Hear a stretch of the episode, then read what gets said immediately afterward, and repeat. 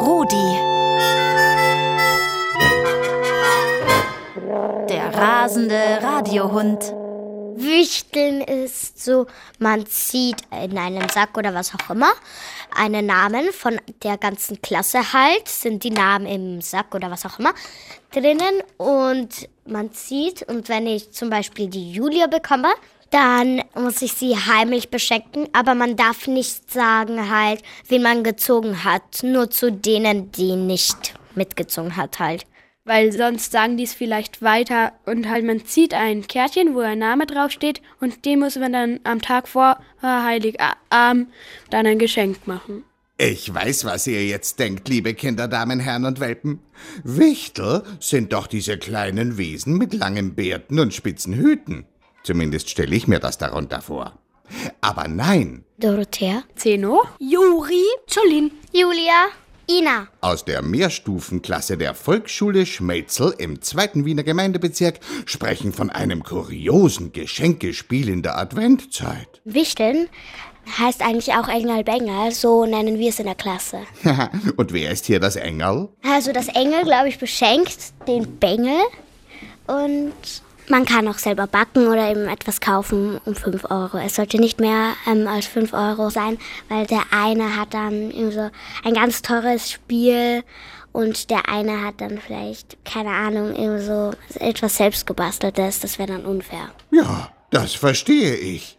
Aber was ich noch immer nicht kapiert habe, warum muss alles geheim sein? Wenn jemand ihn beschenkt, darf man nicht draufschreiben, weil dann kann man auch raten und es macht einfach mehr Spaß, wenn man dann noch ratet und nicht jeder gleich das weiß.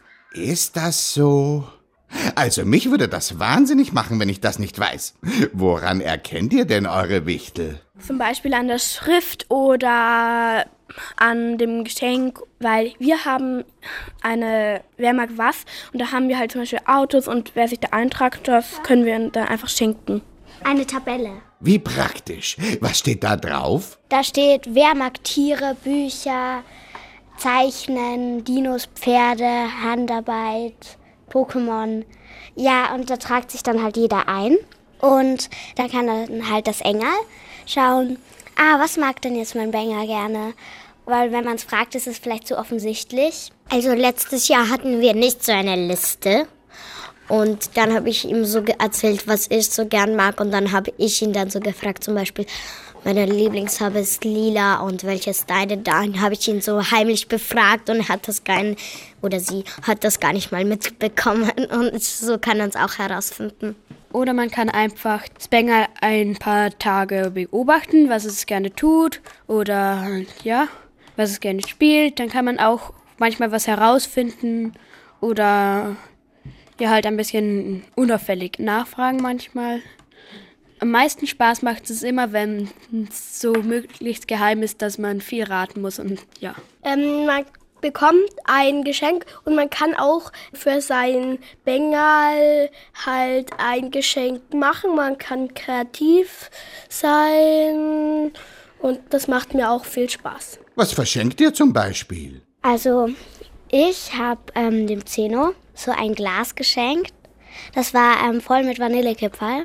Und dann habe ich dem noch so eine, ähm, eine Mütze aufgesetzt mit Bommel und einen Bart habe ich ihm auch angeklebt und so lange Beine und lange Arme. Und wie läuft am Ende die Geschenkübergabe ab? Versteckt ihr die Wichtelsachen und die anderen müssen suchen? Da setzen wir uns dann alle in einen Kreis, die Geschenke geben wir in die Mitte und dann entscheidet unser Lehrer halt, wer anfängt und dann arbeitet sich das, arbeitet sich das halt immer so durch. Man denkt sich, wer ist das jetzt? Ah, ich glaube, es ist die. Und man will es halt auch nicht so laut rausschreien, weil sonst hat man ähm, dem einen dann den Spaß verdorben. Sehr cool.